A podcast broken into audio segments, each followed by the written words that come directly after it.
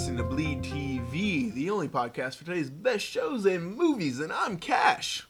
And I'm Larissa. And we are here to talk about Mr. Robot Season 3, Episode 7?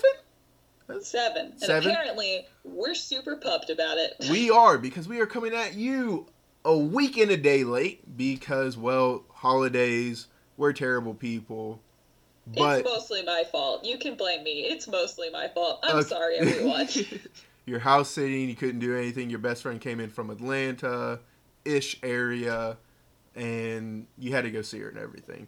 I'm sorry I didn't really respond on Twitter or anything. Everyone knows I'm terrible at letting people down, and so like, I just have a phobia of making those mass Twitter and Facebook tweets. So I will take Well, I blame for that. On top of that, we got to come at this with a ton of positivity because this episode was depressing as hell. Yes, and like I'm texting you, like, hey, you know, you're getting ready to watch. Be forewarned, the episode's still really good, but it's super depressing.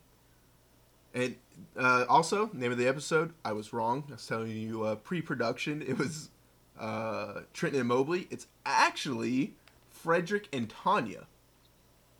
Is the name of this Uh, That makes more sense. Does it? Why does Frederick and Tanya make more sense than Trenton and Mobley? Because it's their fake names. Gotcha. That yeah, it's make- their it's their names like that they adopted Yeah. when they left F Society. when they moved to Arizona. yeah. Anyway, what like you're just your overall like boom. You know, we just came from, in my opinion, two of the greatest episodes of TV to this, which I still think personally this was a really, really, really good episode of TV. How did you feel about it?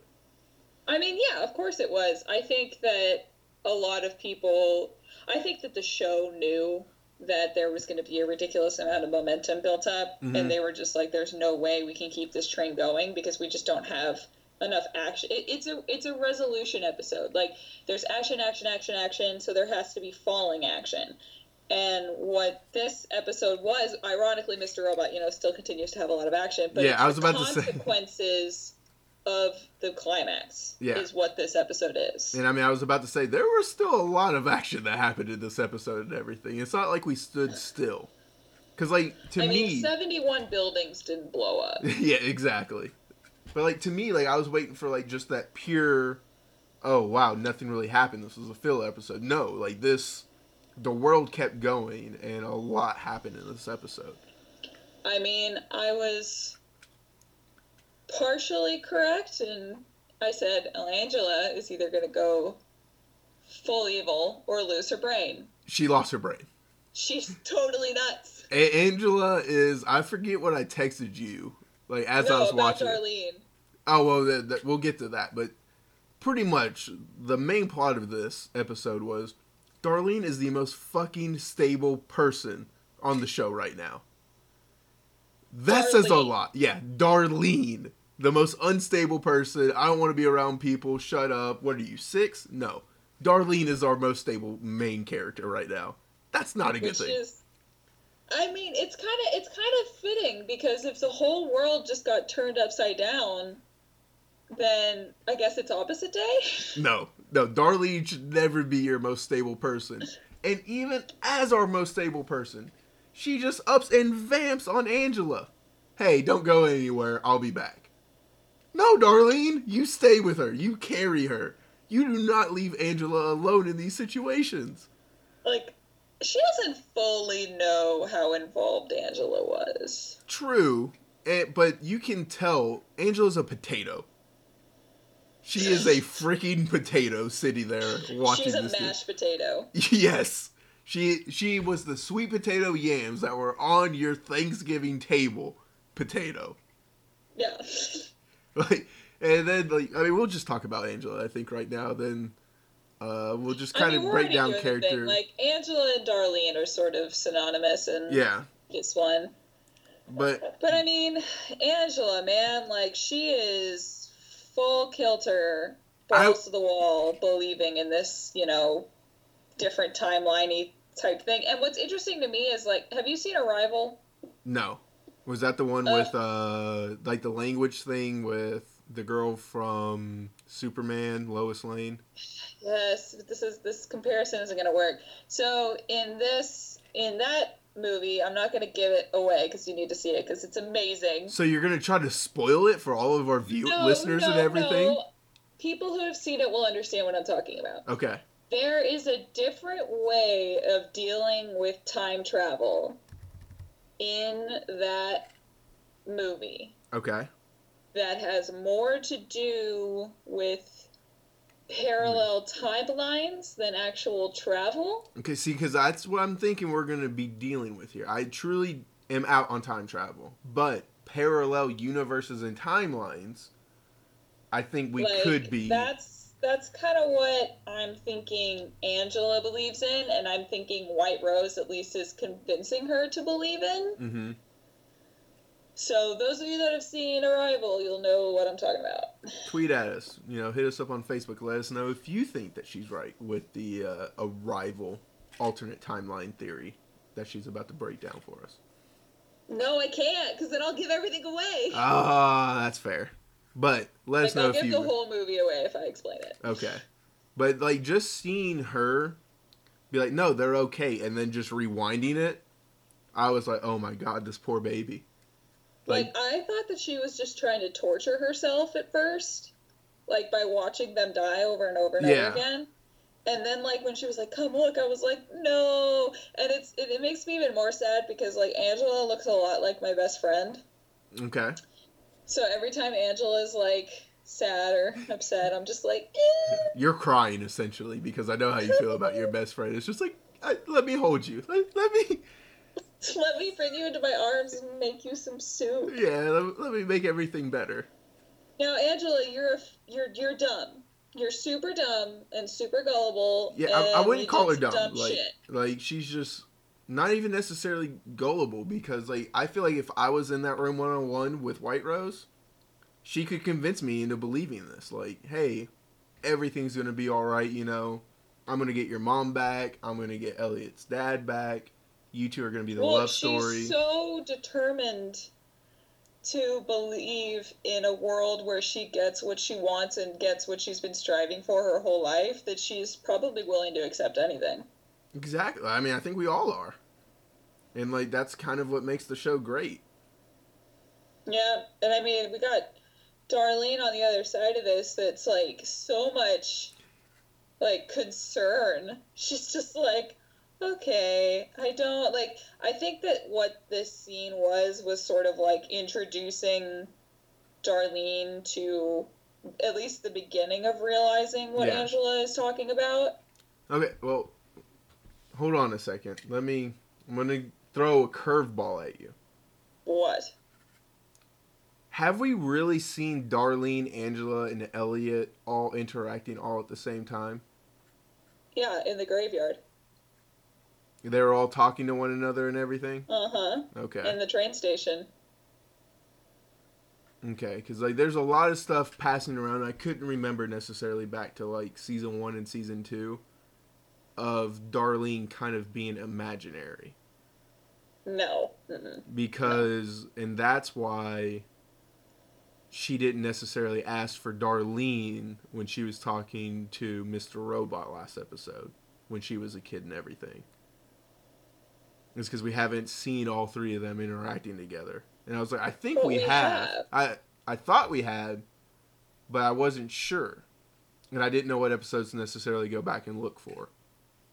Yeah, it was the season finale of season one when they're in the graveyard and they realize that Mr. Robot isn't real. Mm-hmm. They're all three together because Angela and Darlene find Elliot at his father's grave.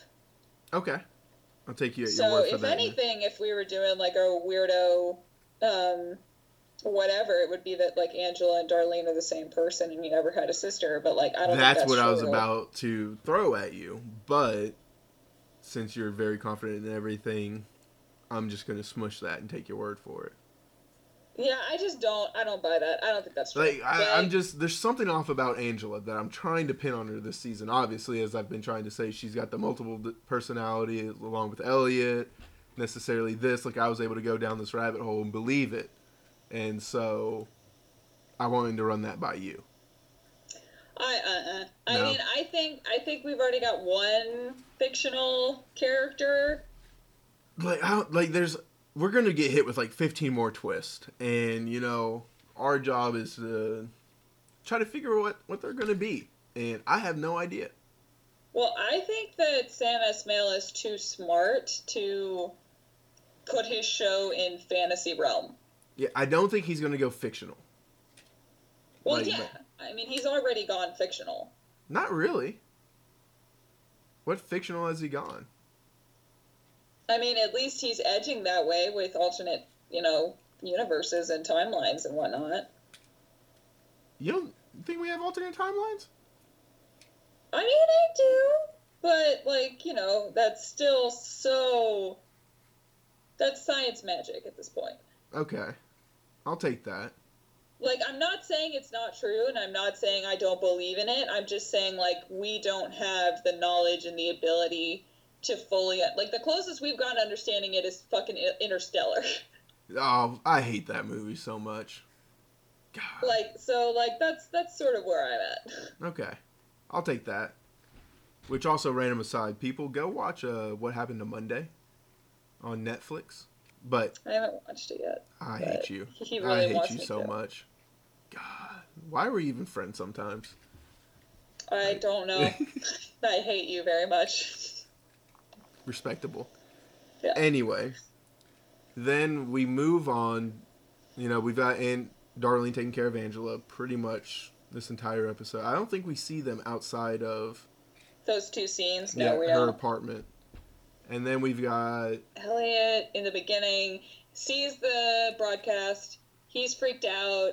He runs to his therapist. he does. And we get like the most intense switchover from him to Mr. Robot that we've seen because like I don't know if this is what he experiences every time and Sam Esmail is just now showing us, but that like bookcase moment where everything went static and he just like couldn't talk and couldn't breathe and like blah blah blah and then it switched over to Mr. Robot like fuck is it like that every time it kind of reminded me of this is really strange um, comparison but how like Wolverine when they ask him like does it hurt when the claws come out and he goes every time and you just like you don't think about like you know like oh in that moment like what's going on for that character so like I don't know well, I think he's done a good job of showing us like the last two or three episodes because you know we've he's been starting to put those glitches in the episode. Yeah, but he just like blacks out and in. Like he just goes out and in like nothing happened. Whereas for this, like he has like a real breakdown. And I'm wondering if I, what I think it is is that Elliot has a mental breakdown because he can't handle what happened, mm-hmm. and his mental breakdown is obviously more intense than other people's mental breakdowns. And so Mr. Robot takes over because he's like, okay, Elliot can't handle this, and like it's Mr. Robot the rest of the episode. Yes.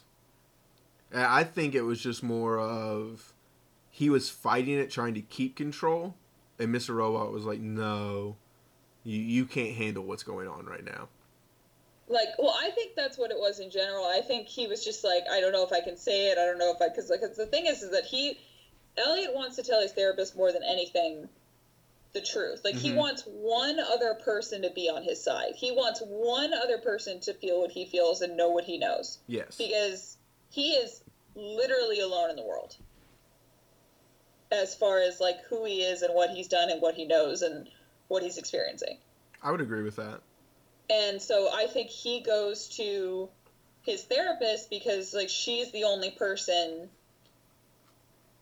who's been genuine like remember like even when he hacks her he's like she's a genuinely nice person like she's a kind person and I think that's why he goes back to her. Yeah. She's very warm and comforting, which also the set design is amazing. Like, Like for that to s- room kills me. Yeah, like for it to be this dark, you know, you have the red bookcase behind it and everything. So big too. Massive. like Excuse you. Thank you. But it's gorgeous. It's amazing. It's comforting. Even though she's working from home, she does a very good job of conveying safety in this room. And that is Yes. a huge thing in the therapy world. And yeah, for him to be a safe space. And Yeah. I mean, not only she's not just creating a safe space for Elliot, she's creating one for Mr. Robot. At least in this season. Yes. Like if you notice, the therapy scenes have been sort of dominated by her and Mr. Robot having conversations. So I think it's smart that they had a change of location so that we can associate that place with like her talks with him. oh wow, well done. I didn't even think about that. Yep. How it coincided with him being the patient this season in the new location versus her old office being for Elliot. Well, especially because it's also so dark and cerebral and almost almost almost fake looking, almost unrealistic because it's so big Mhm. and it's so dark and it's so like it almost looks like a video game level. I could kind of see that. Yeah. It so, like it, it has a Resident Evil Silent Hill kind of feel to it. Because even Yeah. though it is warm and comforting, it is, as you said, big, cold, and eerie almost. quiet. Like you know, so I- I, I think that yeah, I think that this particular therapy location is associated with Mr. Robot. And I wouldn't be surprised if we have any more remaining therapy sessions, which I don't know if we will because of what happened this episode. Yeah, Um, and we've only got like two episodes left, three episodes left, I think. yeah, if they wouldn't be here. Now, I have now that aside, I have a theory about what she's gonna do. Okay. Well, before we get to that, how did you feel about him not necessarily wanting credit, but just being like, hey, this is what I did do and everything. People are trying to take credit and change my narrative. Like, are you okay with Mr. Robot coming out and being like, yeah, I did this? Like, think about it. I think he's taking credit as his own personal way of absolving himself from what happened. Okay. Because if he takes credit for the original plan as it was supposed to play out, He can say, my plan, this is no longer. alterations are not his fault. okay. Because obviously, you know, in the last episode, we saw that he feels some kind of remorse. Yes. Or So- not necessarily remorse betrayed. I don't think he did it because of saving lives or anything. I think he just I think that was part of it. I think that was more of a part of it than we realize right now. You think there was like remorse and everything? I think it was just Not- he got played. front. But you think after seeing 71 buildings and thousands of people dying? I think at the prospect of people dying, he was like, "No, this isn't what I wanted." Like, remember, he says See, in oh, the session with her, Elliot and I only wanted to free people from the oppressive thumb of the one percent. And I think He he's doesn't want to kill people. I think he's okay with killing people as long as it coincides with his plan. But this didn't go along to his plan. This was White Roses. This was Price's. This was everybody else's plan. I don't think I he really cares about live, like the numbers. I think that he cares at least a little bit. I think we're gonna have to agree to disagree here. Right. Just because as long as it goes to his plan, like if he was a part of this, I don't think he would have helped Ellie out and saved that building, unless it was to keep him alive. That's just how I feel, though. it could be true. I mean, but like Mr. Robot definitely lost his cool. He did because he was betrayed. He wasn't let in on this part. Like he was led afoot, per se. I mean, that's why I I'm really interested to see if him and Elliot come back together to combat this. That's. Do you think that now it's Mr. Robot slash Elliot versus White Rose and the Dark Army? Yes, So you think that they're gonna start fighting the Dark Army? I do. I still don't think that. For whatever reason, I think that they're still going to be on the Dark Army side. I don't know why. I have really no reason to believe that, especially as the season as the episode progresses. it just gives more fuel for them to rebel against the Dark Army. It's just they've done Well, such especially a because the Dark Army just killed a bunch of people for a power play yes, but I mean it's for just no reason. not for no reason. Everything was for a reason. No, he literally said, "Because I had to ask you." Tw-. He's punishing him. That's it. He's punishing Price, not Elliot and White. And, No, I uh, know he's punishing. Price. Like I'm saying, like he did that as retaliation for his pride. Maybe. That's what he told Price. I do believe that that's probably what it is. I think it is because he's brought it up multiple times this season when he's been talking to his assistant, like he needs to be taught a lesson. We need to tell him about this. We need to blah blah blah. Like he's brought that up a bunch of times. But it's not just the fact of having to act, ask twice, it's time, it's management. We know how seriously White Rose takes time. But Price didn't care about that. Well, have you noticed that he's become that White Rose has become more lax about time as reversing time has been more introduced into the narrative? Not really. Well, do you remember she used to have like, you know, a stopwatch that would beep and people reminding her about places to go and blah blah blah and we've seen a lot less of that. We have.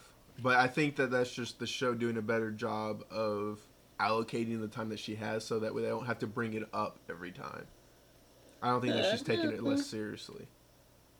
But you could be right. Like I mean that's a good catch. I haven't not- I have noticed but I haven't really thought about her not taking it as seriously. Well, we didn't we didn't finish the therapy sesh real We- quick. okay. Um, I mean, like he tells her everything, and then she goes to her lawyer because she's really legitimately worried that Elliot. She doesn't think like I remember Mr. Robot said like, "Oh, I'm the architect. I started the whole thing," Mhm. and she's not jumping to that conclusion. She's saying, "I think he was involved," Yes. and her lawyer was like, "Nah, just Well, I mean mess with that." he did the very lawyer thing of you have patient client confidentiality and you can't go back on something that's already happened Yeah, unless they've admitted to murders and everything and just saying that you're the architect of 5-9 and everything i don't believe any murders took place during 5-9 so that's not really anything. And so then he hit on the was there any intent? Are you in fear of his life? Did he say he was going to harm somebody or himself? She was like no. Legally she didn't have much ground to go on. Well, that's why I think she's going to keep seeing Elliot to prompt Mr. Robot to come out to see if she can figure out what they're going to do because I think she's going to start trying to nail him.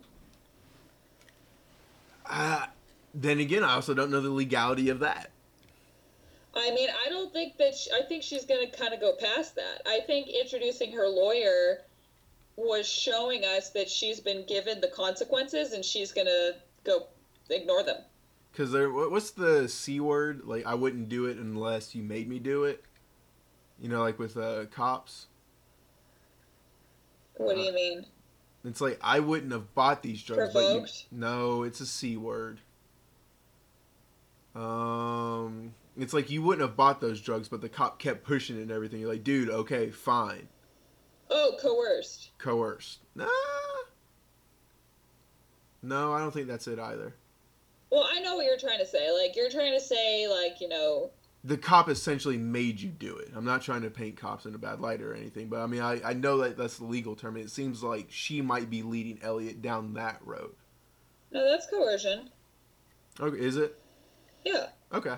Like I, for some reason, it didn't sound. I'm thinking of The Wire, and I know, like, and one of the people ends up that becomes his nickname is that word because he got out of prison because he was like, "Yo, y'all said this was uh, not looked at area. I wouldn't have sold drugs here if y'all didn't tell me. We would have never gotten busted and everything." And he actually got out because of it.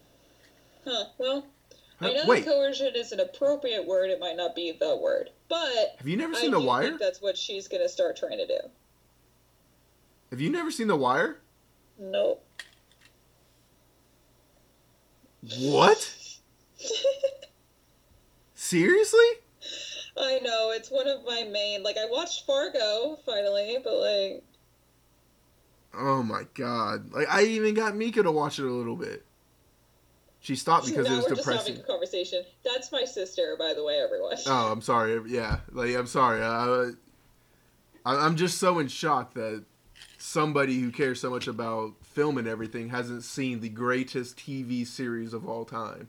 I think I was just mad because so many people are saying it's like people who love The Wire are really annoying about loving The Wire. Because it's the best show on TV, and we want everybody to see The Wire, so we have com- peop- a way to have conversations about it. Okay. Don't you dare okay we like that. Uh, but and so we get through the uh, Therapy. therapy sessions and everything. And honestly, like I want to go on to White Roses and Price's conversation because we were already kind of Okay. There. Um. So I mean, like like we had said a lot earlier, like White Rose had said, um, like this was all about punishment because Because they lay it out yes, in that scene. great conversation. The tension between them and everything is phenomenal. I love that all of those ambassadors and like important people are still just chilling at that party. Like, what? Like, especially like even White Rose brings it up. He's like, "I'm surprised that you're still here with like all the work that's on your plate," and he's like, basically trying to bully White Rose into admitting why he did it. Yes. And I love how he gets loud, but he's not necessarily screaming until the end. You know? Yeah, Price Price loses his cool. When Price loses his cool, um, it's because he's like at the end of his desperation rope.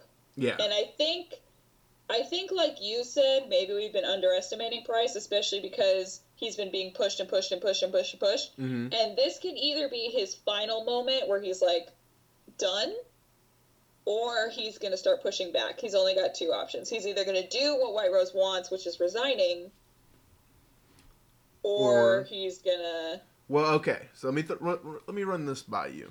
Uh, I've been known to dabble in the Reddit and everything, Oh, oh, dabble. and there's a lot of theories going back that Price may know about White Rose's secret. And it went back to when he was talking to Angela. He was like, I need to be the most powerful person in the room. There's only one, well, let me say that again. Maybe two people that prevent me from being the most powerful person in the room.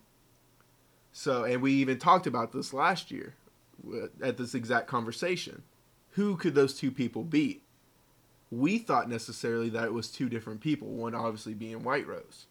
What if it's Chinese ambassador, White Rose, and he knows that they're one and the same, and he tries to attack that route? Huh. Do you think that that's a possibility? Because you know the way he said it was like one, maybe two people, and so I don't know. Like, do you think that there's a chance think, that he I knows? Think that, I think that's definitely part of it. I think that he's been White Rose has been so adamant to take down Price because of like that's part of the reason. Well, I don't think he's necessarily trying to take down Price because I mean, as he said, he put Price in power and everything. I think I- did we? I don't know. If, remember if we talked about it or not, but I brought up that China gave E Corp that two trillion dollar interest free loan, right? yeah, Did we talk about it, or did I just think about telling you? I think you just thought about telling me. Okay, so China gave E Corp the two trillion dollar or whatever buy loan, right? Interest free. Yes. ecoin goes under because they just lost 71 buildings and everything, your main investor becomes the owner of the company. White Rose, throughout the entire conversation, talked about how E Corp will survive because it has to. And so the entire thing could have been a play for China to take over E Corp, get everybody's information and everything, and have the business already in place. It'd be like Amazon taking over FedEx. Why? Well, I mean, I definitely believe that because he, you know, he also asked him to step down. yeah. and he says, you know, it's too big to fail. So he says, like, the business will survive, you won't, Exactly. And so White Rose's entire plan was to just take over E Corp. I mean, but what's interesting to me is like we still don't know why he wants the Congo. We still don't know why he wanted that plant to stay open so bad. We still don't know why all that stuff. True. But We have little inklings for Congo and everything. Like I brought up the cobalt and everything and the bombs. I hope it doesn't Yeah. go that direction, but that's an option.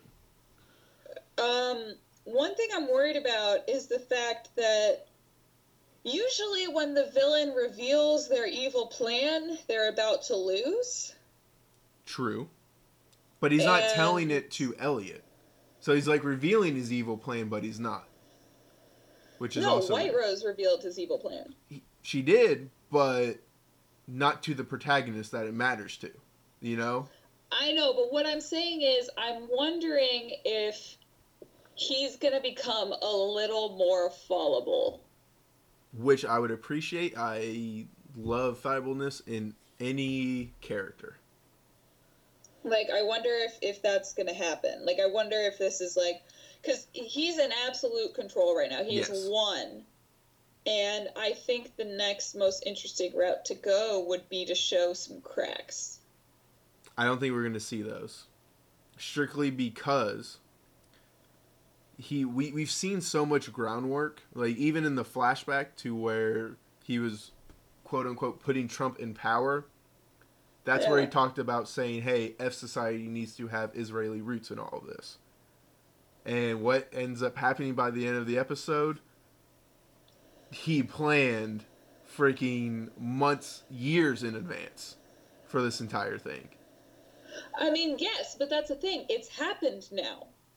So what's left to be fallible about it? Like his plan's already been executed. No, I'm not saying this plan. I'm saying his next plans. Like when Mr. Robot and Elliot, whenever do their, you know, start going against the Dark Army, which I think is going to happen, or at least try to figure out what the Dark Army is doing. I think this next big plan will be where we start seeing cracks, or at least he doesn't succeed.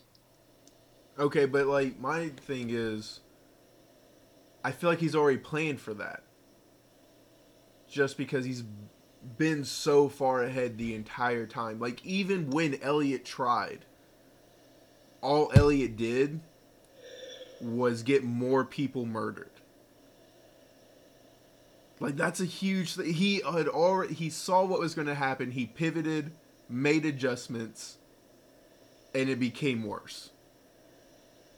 We have no reason to believe that it's he will become more valuable. Like I hope he does and everything, but I just don't see that in the character yet. I mean, I don't think that it's going to be this season, but I just think that this it might start to occur at some point soon Yeah. in the future. Which highly possible, and I do hope that that's something that we start to see. But unfortunately, Esmail has not given us anything remotely to show. Like even when we thought they could be valuable, she came back stronger than ever. You know, Yeah. I mean, we thought he we thought he had stopped her. Like I mean, there's no at least to me, I thought Elliot stopped the bomb. Boom, we saved the building. Boom, seventy one buildings just blew up. I knew that it wasn't going to be true when they played like the cheesy happy music. I was like, nope. and yet you still got shocked.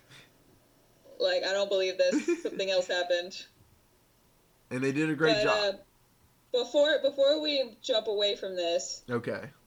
um, I think that there was a little more credence given to the theory that Angela is Price's daughter. Because of how uh, he was talking about White Rose was talking to Price how About like your precious Angela, blah blah Mhm. blah. Like I turned her against you, and Price is like so angry about it. I just think that like I think that his relationship with Angela isn't like purely like a creepy sexual thing. I think it's like a fatherly. Yeah. And I think so, but it's still like a weird thing. Like, obviously, I well now I, I'm not a parent, so like I have no way of knowing that. But Price doesn't really have any attachment to Angela, and so to sacrifice that much, holy cow! I mean, I don't know.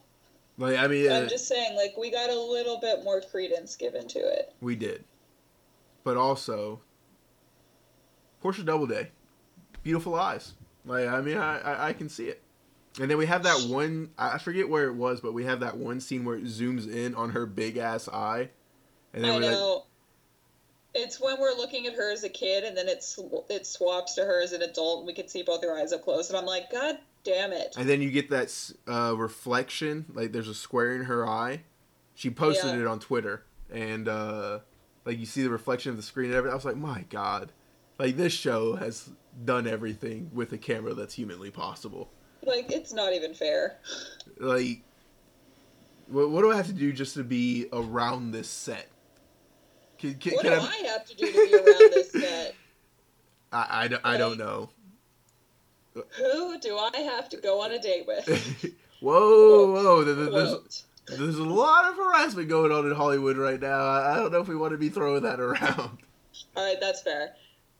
But I love that. Just Yeah. side side note of topical conversation. Yes, take out the trash. Anyway. Okay. Um. And then we have, well, I think we do get Elliot a little bit more in this episode when he's oddly enough talking to our favorite uh, handyman, Mustache Johnny. Mustache Johnny. Yeah, when he comes in and tries to talk to him, and we see him like I okay, I laughed really really hard when he came into the shop, and then like the two people in the mask were like, oh, and Yeah. just, like ran behind him and hit him and knocked him out. I was like, nah.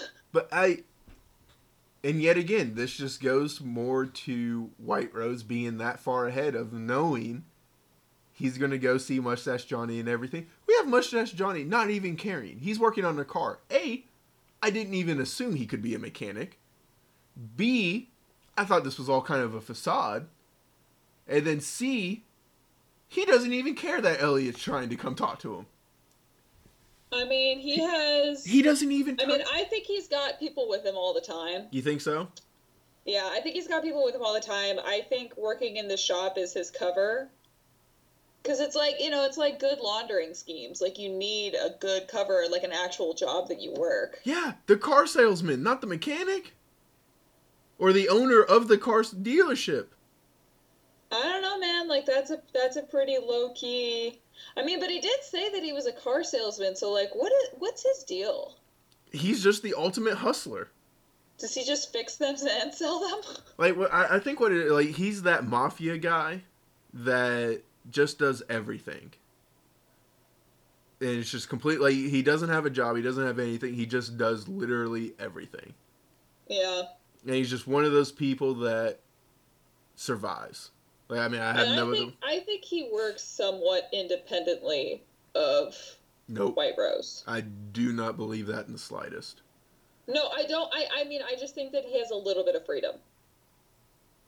I, I think he has free time. I don't think he has any freedom. No, I think he does. I, I just feel like he's so good at what he does that, like, White Rose trusts him to take care of some stuff. Yet again, I think agree to disagree. I think he is wholeheartedly, fully in the dark arm, invested in the dark army. No, I think he is too. That doesn't necessarily mean that he's 100% under White Rose's thumb. Like, what I'm saying is he's got some agency within the group. Mm, I think he just understands his power level within the dark army. And like in the real world, he's very powerful, but once he gets like into the microism microorganism of the dark army, he just realizes his level. Which is like I said last time, a very important thing is somebody understanding their power. Yeah, I mean, I think that I think that both of those things can be true. Okay. I will give you like that. I think I think that within the allotted amount of power he has been given, he has free reign. Okay, I'll give you that. But like, I mean, I'm just like, I still see the car salesman gig and everything as Dark Army related. I guess we'll see. I think I don't know. When I saw him repairing those cars, I kind of felt like that's what he likes to do. You don't think it's right in the book? But I would say like that's the only thing that might not be Dark Army related is his book. I think that dealership is a pure money laundering cover thing. I mean, they probably got a lot of safe houses, They have to. I mean, they have so the who expensive. knows? They have the expensive hotel. They have the red wheelbarrow, which also Well, they don't anymore. the random aside. As I was redditing on uh, NBA Reddit, fun place to go. Somebody was asking for barbecue in New York, and somebody dropped a red wheelbarrow link and said, "Yo, you need to check this place out." That's amazing. And so I created an account just so I could congratulate that person for coming in a There's- different Reddit. There's something similar in uh um wait, you didn't have an account on Reddit? I just lurk. I don't have really any interest in inputting. I'm oh not- man, you have to have an account. why? Join the hive mind. No, gross. You. What'd you name it, King Money? I don't. Ha- we don't talk about it. Like You totally did. I'm terrible with totally names. I'm terrible with names. I, requ- I I rely on my You brother named 100. it percent King- Was it King Money Seven? King Money Seven D? Like what was it? Okay, like just tell everybody like where where to find me and everything. You want to post my address with it? Yeah. Uh. I hate you sometimes. Sometimes. Sometimes. So then, uh, I want to talk. I know we got to get to your favorite boy. We're about to get there. Okay. Uh, do we have? Oh, let's talk about Dom. Okay. Also, and then we can talk about Joey Badass, and we'll be we'll, we'll be in the clear. yeah. Okay, so Dom is clearly like you know she knows that this isn't the end, and I think that it's really important that we kind of have this moment of her being fair. Like she she gets suspicious of her partner or her boss. Number one, and he kind of comes back at her with like he kind of is like you know you gonna question me like don't remember like you you think you're some kind of super cop but I, like I'm still your boss. Like he does a very good job of being. This isn't a TV show. This is real life. Look, And there, you have to follow this protocol, and no matter what, however you feel, I am still your boss. Which I think was like his cover because he realized that she was getting close. Wholeheartedly agree, but damn, that is a great cover. He's very good at lying.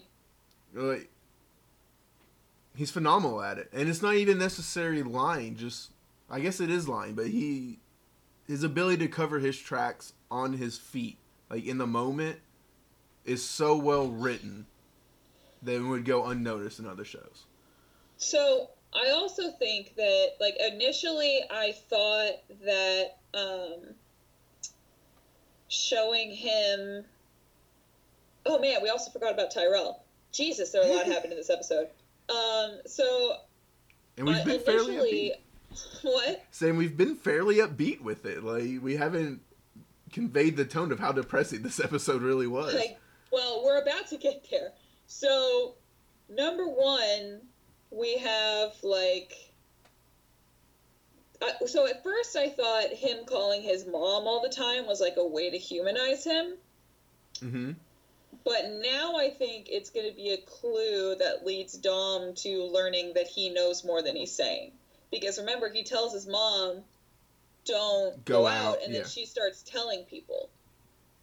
So Yeah. I think that that's because, like, at the end when Dom is like, you know, puts up the little white rose sticky on her board and then goes, "You're to get away with it." Soul soul crushing right there. I know, like, ugh. I was I think- devastated.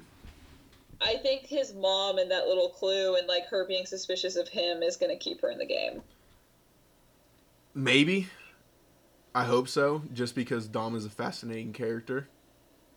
They're not gonna nix Dom. She's not done. No, I don't think she's dead or anything, but like I just what you say is the best logical use of her is get her after her boss and everything. And not only was it like the best way to humanize them, but it was the best way for the Dark Army to get their nails into him. Yeah. Well, speaking of what he also does this episode, you know, we have when he's when he's yelling, you know, they have that timeline because the the uh, quote F Society puts out the thing saying, you know, something worse is going to happen in 24 hours. And he does you know, get ready for yeah, it. and he does a great job of using like the actual time pressure as an excuse. It's like we, we don't have time to not give Tyrell whatever he wants just because if another attack happens right now, America's done with us. Like I mean that's Yeah, a real like, thing. We have to we have to do this. Like I remember thinking in that moment, like God, that's so well done because you put Tyrell in the FBI's hands so that he can then name Trenton and Mobley. Yeah. Like that's why they did that. Because remember we were like, well, why would he just give himself up? And I'm like, well, this is why. Yeah. Because He he, gets was immunity. able to identify those people to throw them even further off the Dark Army's trail. It was it was brilliant because as they don't have a choice. Like as much as we know, because like we have 360. Well, we have most access as long as Elliot isn't lying to us. Like the jackwagon, he decides to be every once in a while. Yeah. But we know way more than either Dom or Dom knows. I was gonna say the FBI agent, her boss, but obviously he knows more than anything else. And we know what all Tyrell has done, but they don't. And so they don't really have a choice but to be like, we need Tyrell's information. Yeah, so then when they get that information from him, they're liable to believe it off the bat because like they don't have any other choice. And obviously that the circumstances that happen later confirm their suspicions at least on the outside. Yes, and unfortunately, I don't have much law outside of like the Good Wife. I know you're a Law and Order expert, but I, I feel like the lawyer did a good job. Law and Order SVU specifically, Okay, by the way. there's like 15 of them, all terrible. I stand Hey. by it. Hey, Hey, don't don't hate me, don't SVU anything. is amazing. Is that the one with uh Ice T? Yes. You're telling me a show with Ice T is amazing. Yes. You can suck it. I'd rather not. Can suck iced tea straw. And we're done. We've lost everybody. This was Bleed TV, everybody. It was a pleasure. Glad, glad you stuck with us this long. Bye. no. So then uh, we so then later on we finally get the reveal to Tyrell Yes.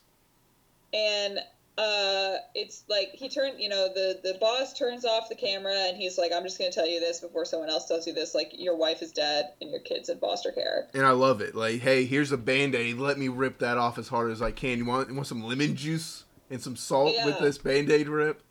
well and he also like he's he does such a good job of protecting himself Yeah. Because he's like, I know that you know everything and you know what's going on. If you ever decide to out me, I will make sure that you never see your child again. How And savage just is that? It was so savage because, like, at first Tyrell doesn't believe it because he thinks everything's part of the plan. Yeah. And, it then, came from like, a person that he can trust because he saw this guy dome an officer just like it was nothing. Yeah, but then he realizes that this dude has no reason to lie to him Yeah.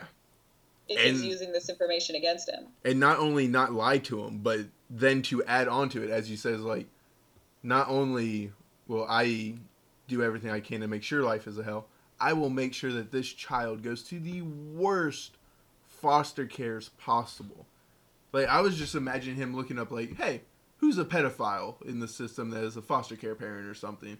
And, like, let me make sure this child goes there.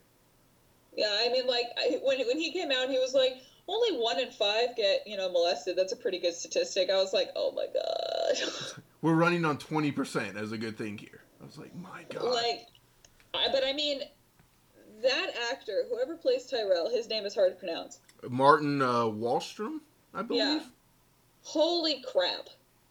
This guy's phenomenal. That- like like when he when he started to realize that it was true, I was like, please go to a close up, please go to a close up, please go to a close up. And they went to a close up, and he just murdered me. Like I don't like Tyrell, but I I feel bad Yeah, for I- that I- guy. I don't like him, but this actor is phenomenal. And like at no point, like I mean, obviously everyone on the show has done a really good job. Like I mean, we've only been upset a few times, but Well, we keep taking characters, so we've officially taken Elliot, Tyrell, and Angela and pushed them to their breaking points. yeah.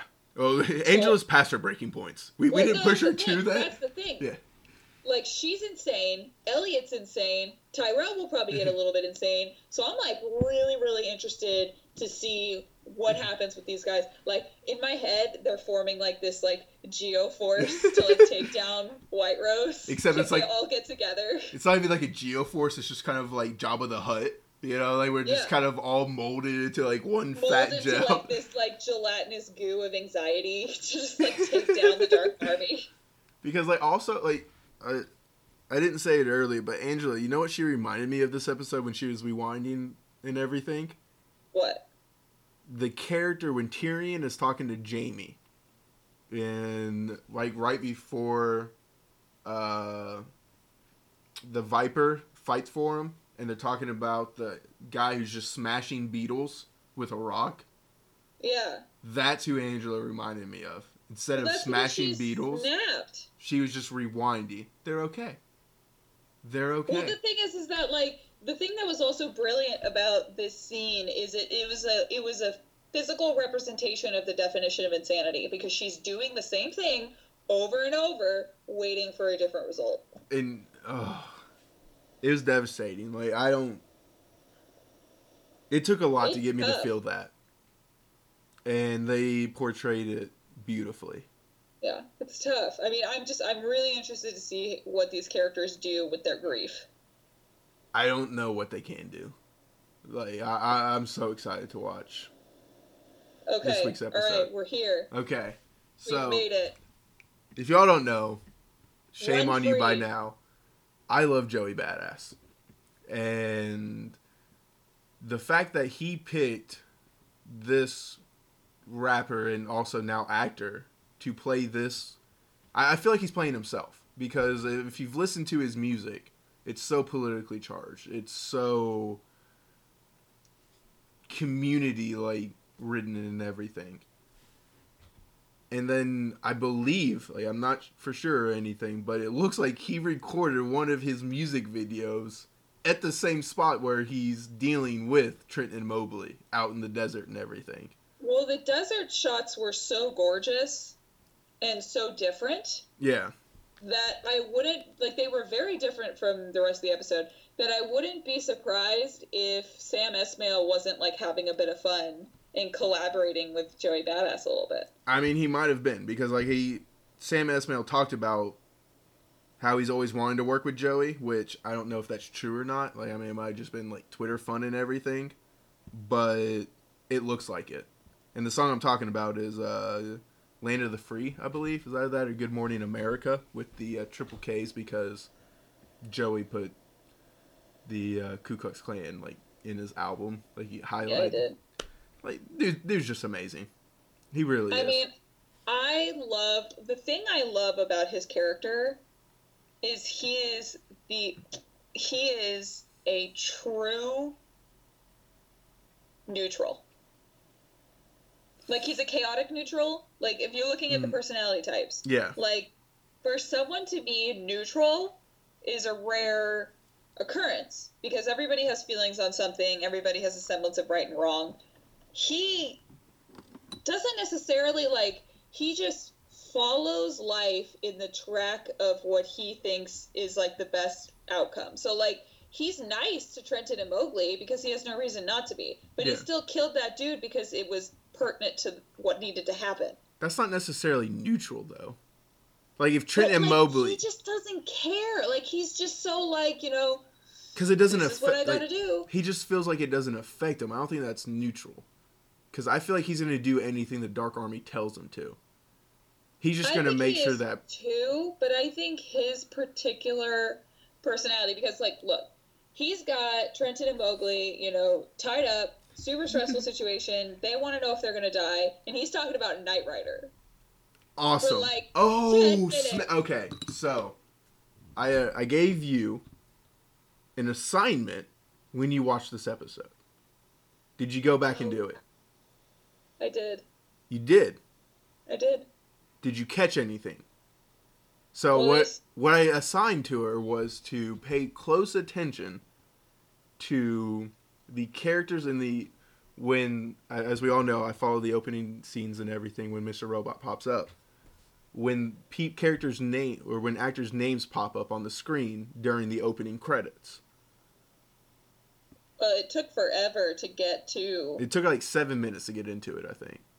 Yeah.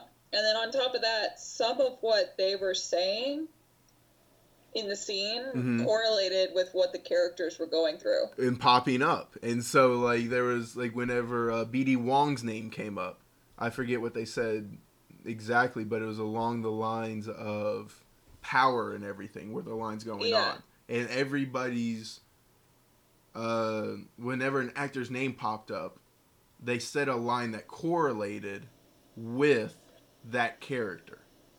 I did notice that. That was really. I, I And- remember sitting there and being like, "Are they doing this?" And like, I had to watch it a couple times. And so I but, wanted to yeah. ask you, do you think that that was coincidence or do you think Sam Esmail was actually able to pull that off?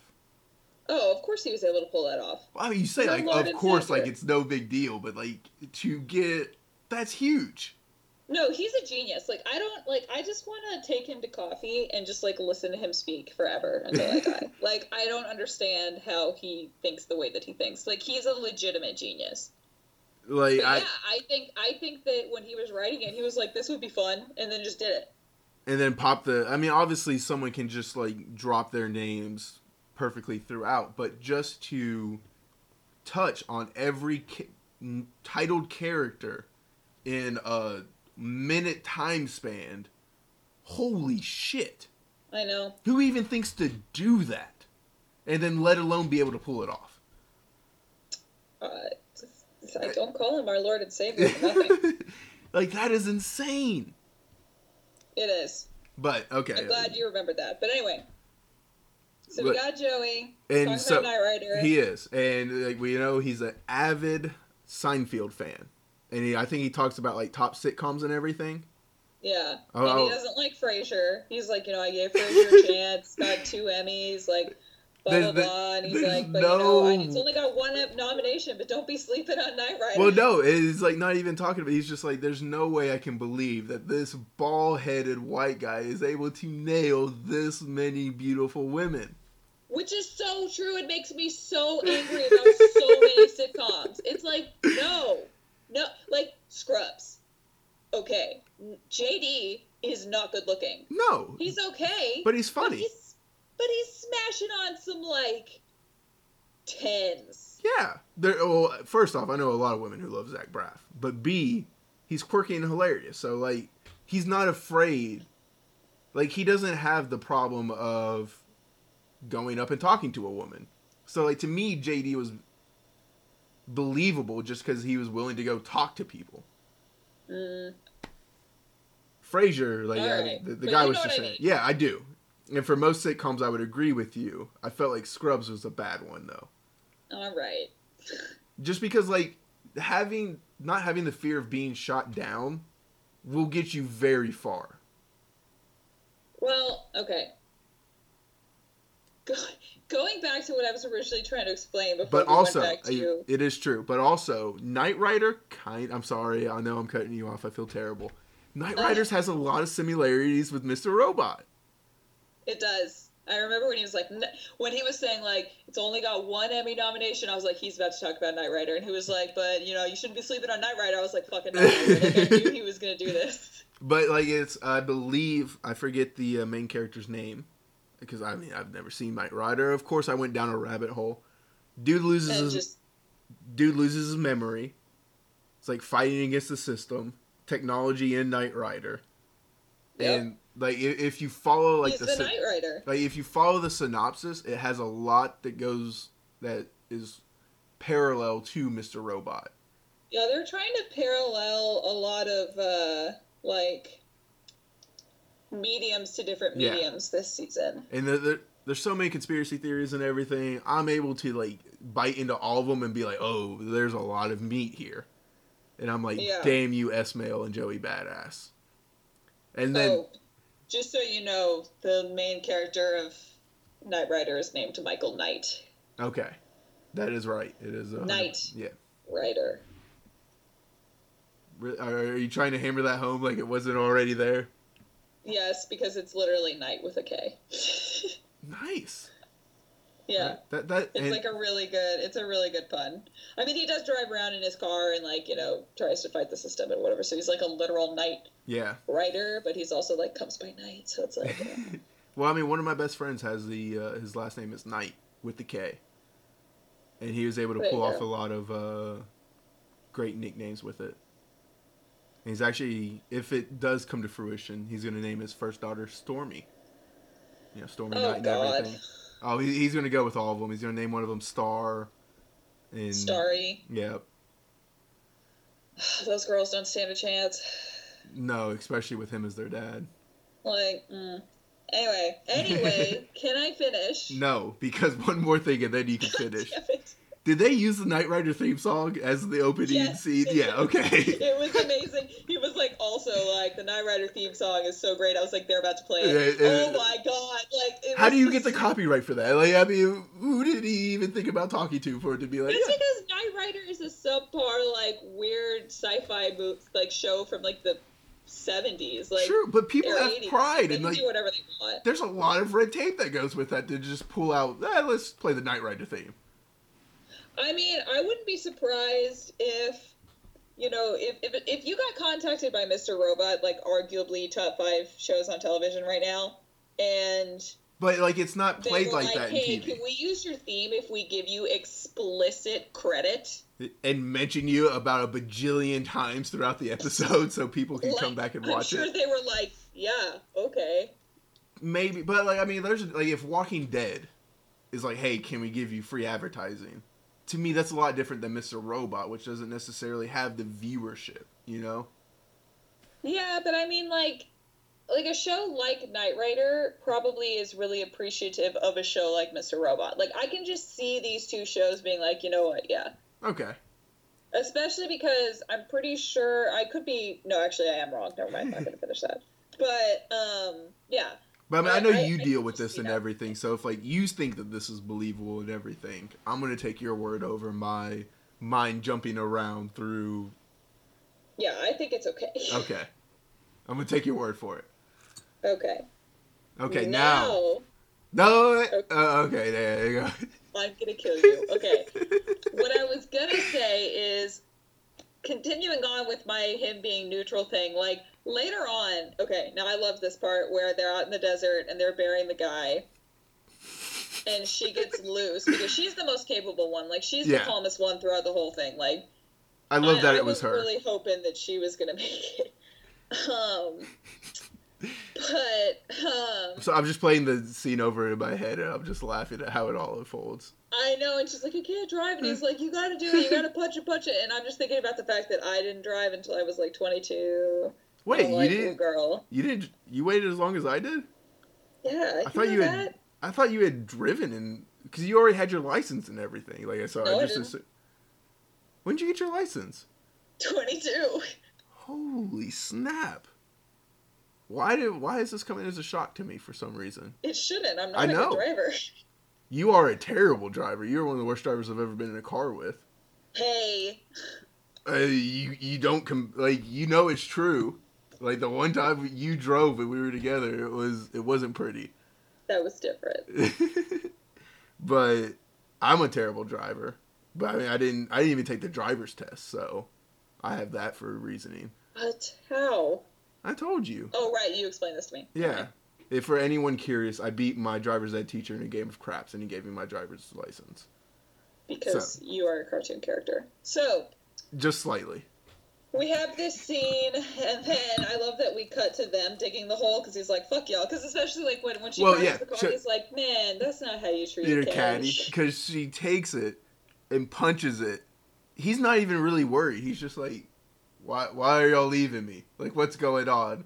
Why are you diverting from the plan? Like, I'm just your chaperone. Like, I'm not gonna do anything to you. Yeah, and then she drives it straight into a boulder. Like, and he's just I thought she was gonna drive it like into that ravine. "Mm-hmm." I, I, Just I, die right there. I knew they weren't getting away, and then just like as you said, he's just uh, watching them. It's just like that's not how you treat a caddy. Which also, caddies, top of the line. Like, treat it with some respect. Put some respect on the name. But uh, yeah. And so later on, okay, Can I just for one second Yes. talk about how fucking cool he looked fucking smoking with his glasses with his weird thing tied around his waist sitting on the hood of that caddy Yeah. like just stare like there were so many shots of him just sitting there looking cool Which also let's so cool let's be honest. He's definitely smoking weed. Like there's no way that that's a tobacco cigarette or anything. No. Like he's 100. percent That's a hand rolled joint that he rolled for this scene. oh yeah Which yeah. also like, shout out to Joey Badass. Like I love that guy.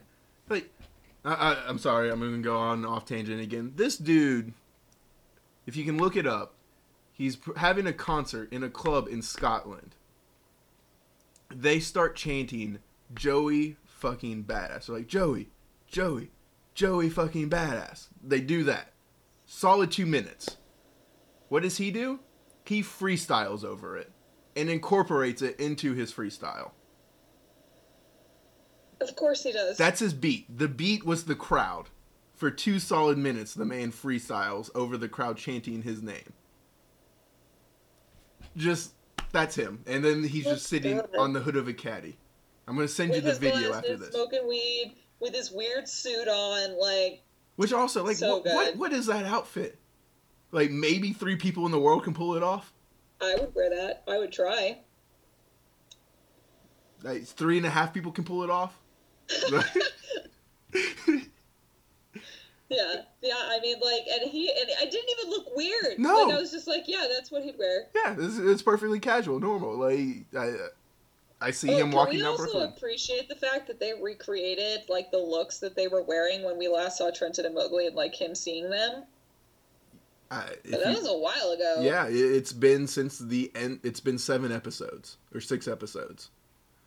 like good planning. Phenomenal and job. that was that far in the future. Like you didn't know that until now. So I was like, oh, all right. And uh, I'm sorry about his friend who just got murdered for no reason because he actually happened to know the wrong person. Yeah, that sucks. But okay, so like he's digging the hole for his friend and everything, or Joey's watching Trenton and Mobley dig the hole and everything. I love how they tried to be like, "We're not gonna dig anymore until yada." He's just like, "No, you're you're gonna finish digging Like this hole I don't want to use this knife, but like I will. So. It's up to you. Like, I mean, I, I can end up making it bigger, or you can just finish it. like and the, and the best part is she's like look at these dimensions like they're not like she's so unf- like she's so logical the whole time she's like look at these dimensions they're not going to try and kill us maybe the and this is the first moment they're like maybe they're going to try and use us Yeah, and it's like oh you poor sweet babies like they are gonna use like the whole time. At any point in this episode, did you think they were gonna live? no Neither did I.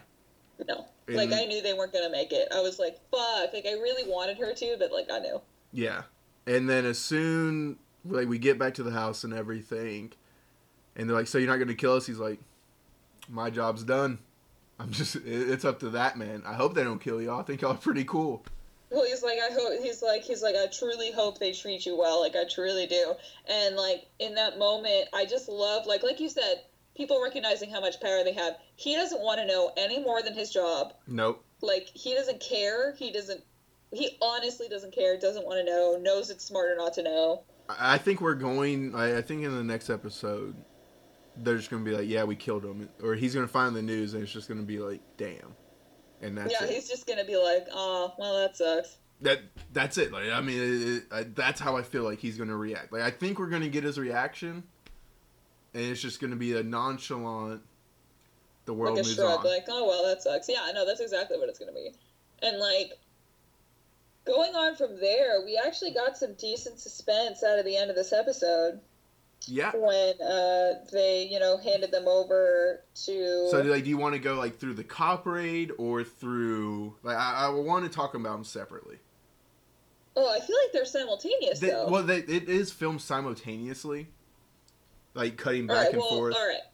So we'll talk about Cop Raid first because no, we'll talk about their scene. First. Okay. So, so their scene, you know, it's it's so tragic. It's so messed up. Like when they put the gun on the table. Yeah. Well, I mean, at first, like when they come back and everything, when Joey says it's up to him, it's White Rose's right hand man.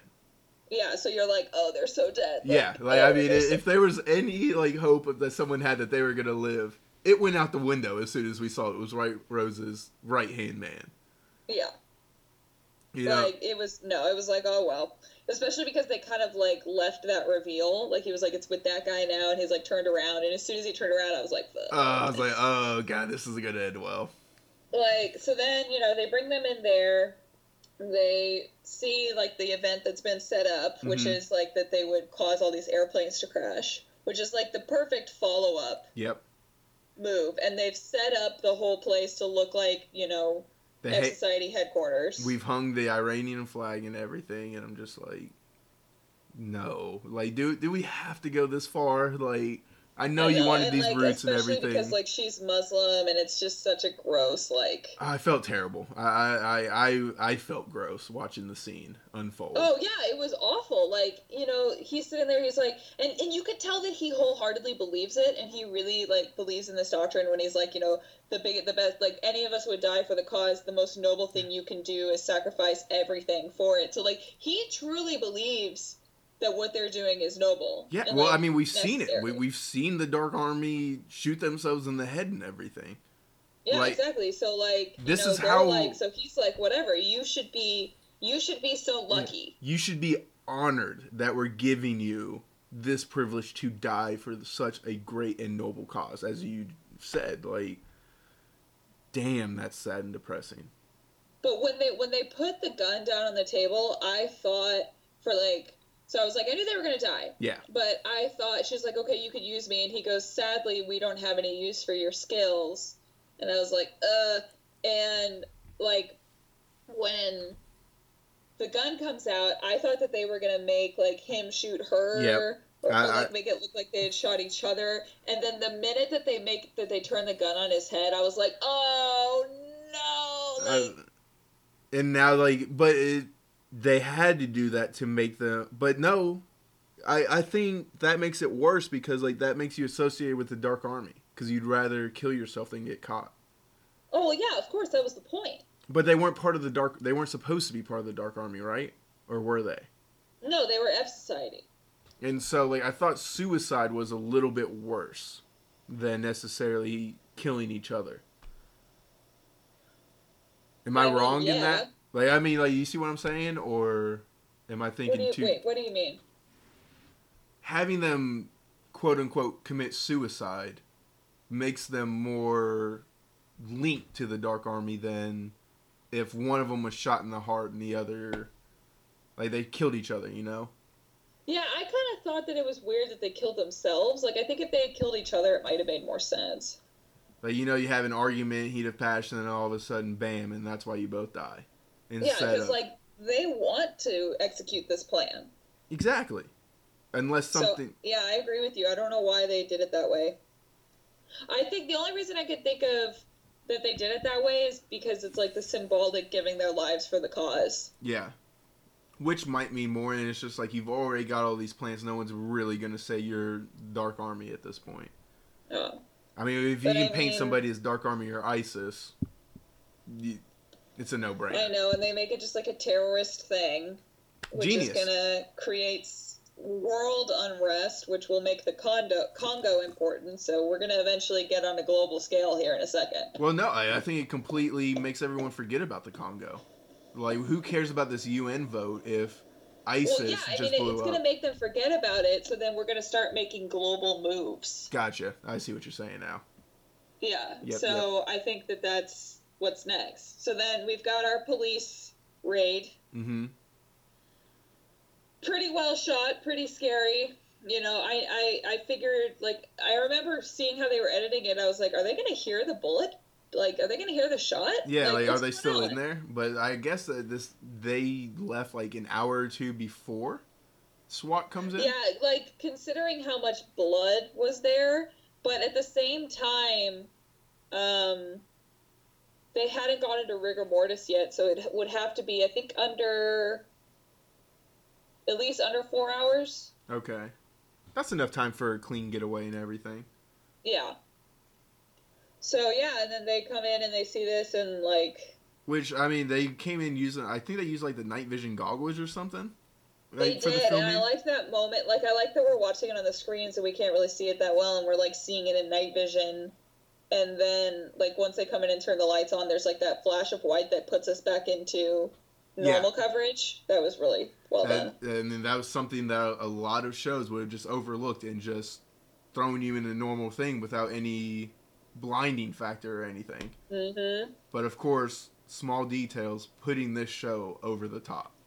Always. But and then like uh Dom's boss is like, "Hey, this is a win. We got F Society. It's over."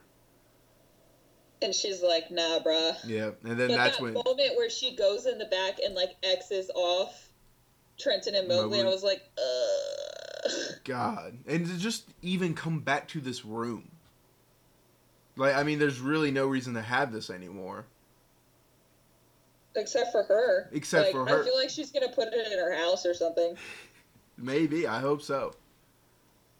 She's not gonna give up. She's gonna be the last one that doesn't give up. Like honestly, all these characters are gonna become a Jabba the Hutt blob of anxiety and take down the Dark Army. Like this is what the show is going for.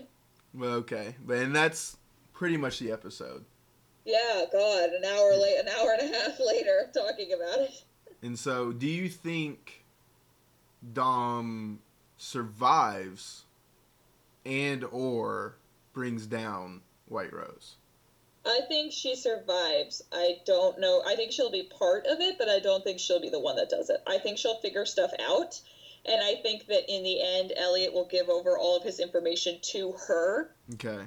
Because remember, he used to just like gather the information and give it to the proper authorities. Yeah. So I think he's going to get all the information he needs to bring down White Rose and give it to her. Okay.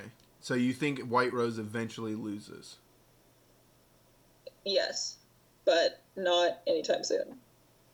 Well, I mean, I don't, I don't see the show going past five seasons. I think it's got a five season arc. I agree with that. Um, five seasons are perfect. They're the perfect amount of seasons, like, you know, Yeah. Breaking Bad. So, like, yeah, I wouldn't be surprised if it to go like, but still not anytime soon. That's still two years from now. Yeah, and there's still a whole lot that we don't even know what's going on. But I think White Rose wins. Like at this point in time, season three, episode six or seven, wherever we're at, I think White Rose wins. I, I, I don't know if we want to call her the villain or whatever, but I think this is going to be one of the few shows where the protagonist does not come out on top. I don't know. I think that I think that it's going to be the kind of thing where, like, similar to Breaking Bad, where like Walter White technically wins in the end, but he also Dies. dies. So I, Potentially. would, I could see Elliot like dying. Huh? Said potentially. There's a lot of theories out there that uh, he makes it out. Walter? Yeah. No, I fucking hate that. That's such bullshit. I really hate because they asked Bryan Cranston about it. He was like, "Well, you didn't see the body bag get zipped up," and I was like, "No, the show is perfect because you die. It's amazing and it's beautiful and it's a piece of art. And if you change it, I'm gonna be so pissed." So you're not okay with him being Malcolm in the Middle? No. All right. Feel very strongly about this. I would be really, really Mm-hmm. mad if they did that. But That's such a cop out. it is. You good? You want want a little bit? You want a few more seconds to rant on it, or? No, I'm good. I'm gonna go drink a glass of wine now. All right, everybody. Truly, we are sorry. And I want to apologize again at the end for getting this one out so late. I Um, hope you appreciate the extra long effort, though. we know you have no reason to believe us in saying that we're going to get this week's episode out potentially by Sunday. Sooner. We're going to do our best. And I know we've said that before and it didn't work out, but we really we are um, we're going to do our best to get this episode out by Sunday. Yes. So like there's a lot of time for you to digest and everything that's going on. And but please let us know what you think is going on in the show and everything. Let us know if you're on E on the uh, E Corp website and you're getting free swag and everything because I've tried to get the barbecue sauce and the sweater. They grab these things so quick. Like I know. I don't know if or if you're a part of it or anything, but like within 15 seconds they've given away everything. I know, and I, I wanted it. Like, but I wanted that hoodie so bad. Which, if you don't know what we're talking about, just Google like E Corp, and you can sign up for the website, and then they randomly, no rhyme or reason for when they do it, they give away something. Like they've been giving away Angela bobbleheads. I wanted that. The Mr. Robot hoodie, red wheelbarrow uh, barbecue sauce, whole bunch of things. I want them all. Like I've even got my notifications on Twitter up just for it, which I hate notifications. And nothing, not even close. But So- until this weekend, you know, uh, it's been a pleasure talking to everybody and everything. Please feel free to hit us up on Bleed TV Podcast at gmail.com. Hit us up on Facebook at Bleed TV Podcast. Or me, uh, Cash Lovett. Hit, we're on YouTube. Uh, we're now on Spotify. Believe it or not. Yeah. Just type in Bleed TV Podcast on the old Spotify. We're there. Uh, Podbean, wherever. You can find my co-host right here on Instagram. Instagram, the Austin Amazon. Great name. Yep. And or get us up on Twitter, Bleed TV Podcast.